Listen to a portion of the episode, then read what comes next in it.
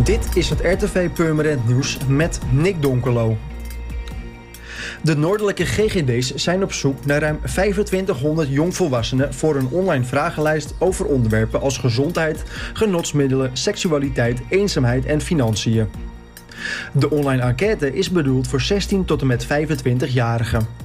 Invullen van de vragenlijst duurt ongeveer 15 minuten en is geheel anoniem.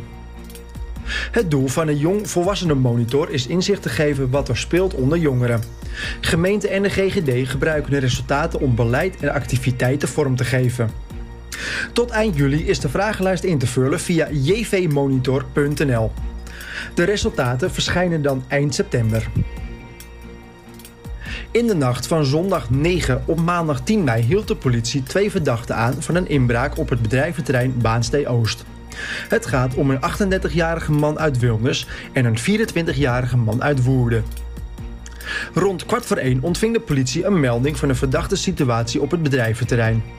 De melder zag ter hoogte van het signaal dat twee personen over het hek van het terrein waren geklommen en dat er breekgeluiden te horen waren.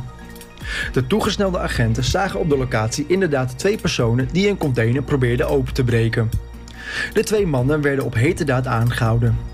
De politie doet verder onderzoek naar de inbraak. Ook wordt er onderzocht of er goederen zijn buitgemaakt. De Dijklander Gedenktuin in Purmerend staat in bloei. Het stukje groen voor de hoofdingang van het ziekenhuis is afgelopen najaar geplant als alternatief voor de jaarlijkse herdenkingsbijeenkomsten. Naasten van overleden patiënten kregen in het najaar bloembollen toegestuurd die ze bij het ziekenhuis mochten planten.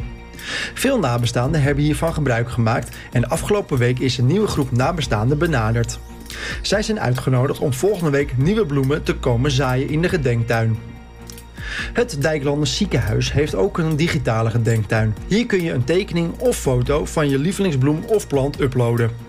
Door de nieuwe toevoegingen aan de digitale gedenktuin blijft de aanblik steeds veranderen. De digitale gedenktuin is te vinden op www.dijklanderziekenhuis.nl-gedenktuin.